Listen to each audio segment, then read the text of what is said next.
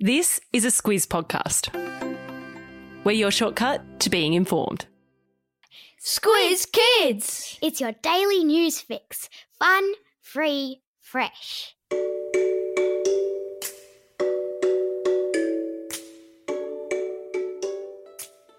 Good morning and welcome to Squiz Kids, your fresh take on what's happening in the world around you. I'm Bryce Corbett. It's Monday, February 8. In Squiz Kids today, floodwaters rise in WA, the island that turned purple, bumper day of sport, and here comes the Puppy Bowl. That's what's making news, kids style. The Lowdown. Oh, Western Australia, did you do something to upset the universe? As if the double whammy of a COVID lockdown and devastating bushfires wasn't enough, you've now gone and been hit by severe flooding.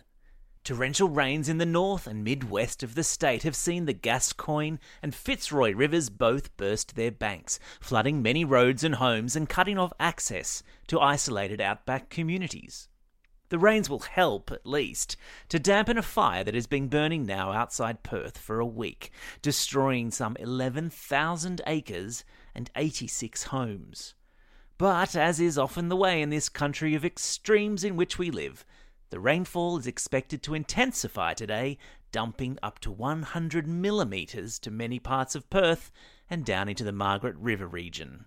And it will be a similar story at the very top of Australia across the Gulf of Carpentaria, where monsoon rains are expected to deliver a dumping. Which might not technically be a meteorological term, but you get my drift. The monsoon is the name given to the wet season in tropical parts of the South and Southeast Asian region, which our northernmost coastline straddles.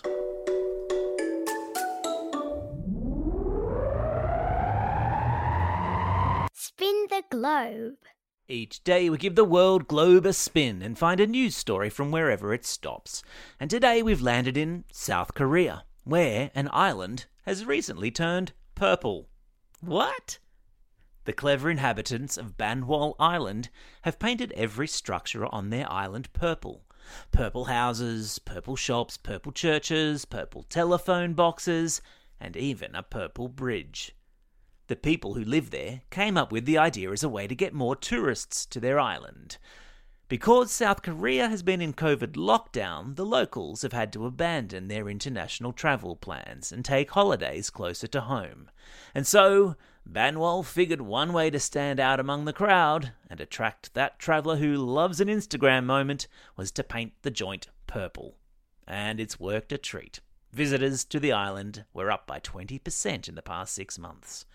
And because it's so pretty, there's a link in today's episode notes to photos of the Purple Island.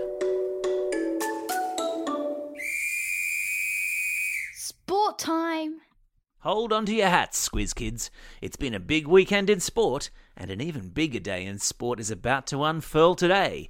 We've got a bit to get through. First up, the Sydney Sixers turned in a blistering performance at the SCG on Saturday night to win the BBL Grand Final, making light work of their competition, the Perth Scorchers, winning by 27 runs and securing their third BBL title.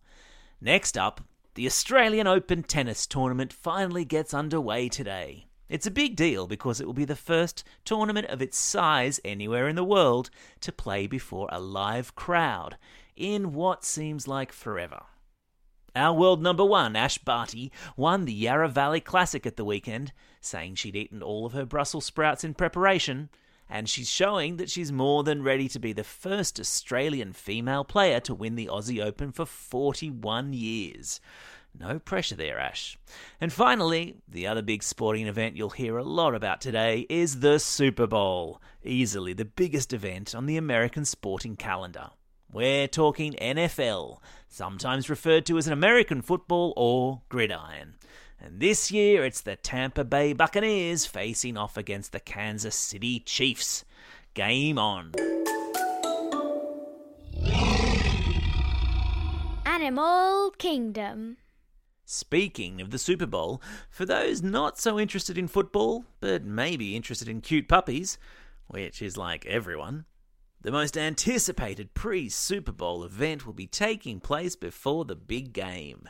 It's called the Puppy Bowl, and basically entails 70 puppies chasing soft toys and one another around a miniature football field. It's all televised, all of the puppies are from rescue shelters, and by the end of the three hour TV event, which rates almost as highly as the Super Bowl, all of the puppies are adopted out to loving families.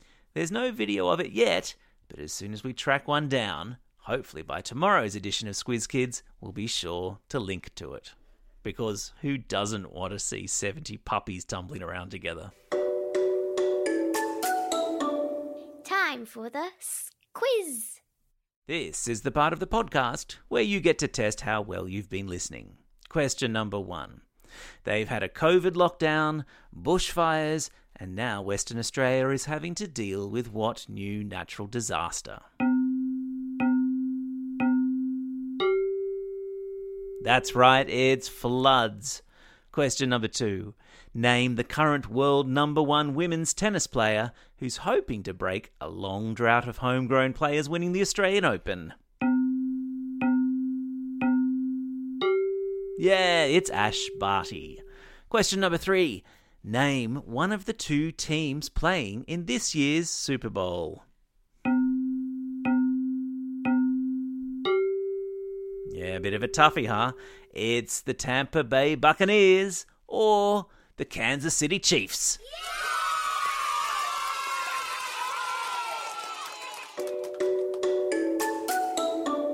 Shout outs. It's February 8, International Clean Out Your Computer Day, where we're all encouraged to tidy up the mess inside all of our computers. The old files and photos and emails. Lighten your computer's load, people. It's also a special day for these Squiz kids celebrating a birthday today. Dylan from Jindalee, Morgan from Kingston, Leo from Mitchell Park, and Benji from Worrell View. Today's belated birthday shoutouts go to Jemima from Inverell, Sebastian from Campbelltown, and Aidan from Glen Innes. And a special shout out today to Millie, who sent a lovely email to Squiz Kids yesterday. Millie is from Glenferrie Primary School in Melbourne. She flew to China with her mum and is now in hotel quarantine there for two weeks. She listens to Squiz Kids every day in the hotel, and that helps to pass some time. But she's asking if any of you Squiz Kids out there have suggestions on what she might be able to do to pass the time while in quarantine, remembering that her hotel room is small.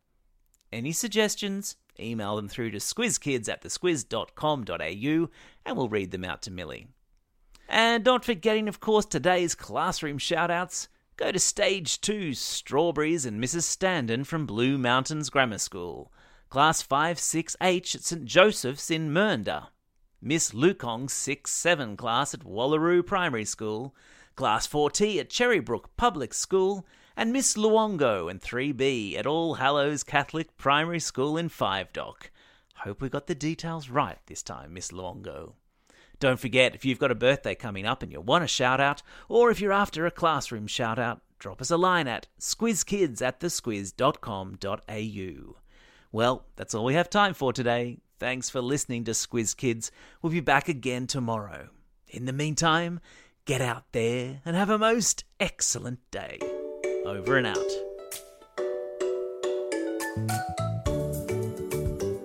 Squiz Kids is proudly supported by the Judith Neilson Institute for Journalism and Ideas.